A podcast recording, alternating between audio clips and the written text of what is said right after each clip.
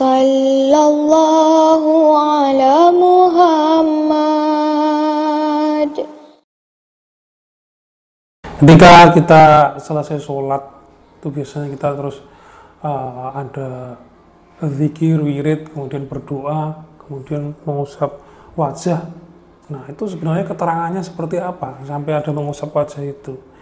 Idza sa'altumullaha ta'ala fasaluhu bi butuni akufikum wa la tasaluhu bi dhuhuriha thumma la tarudduha hatta tamsahu biha wujuhakum fa innallaha ja'ilun fiha barakah.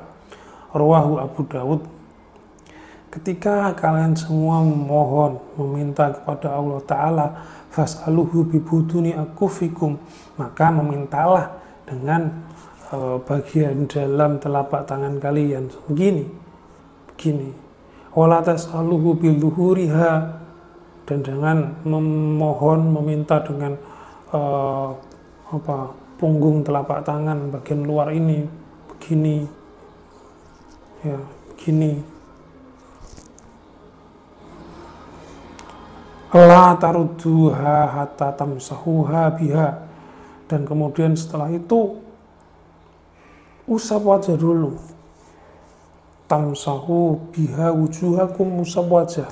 Kenapa? Fa inna Allaha ja'ilun fiha barakah.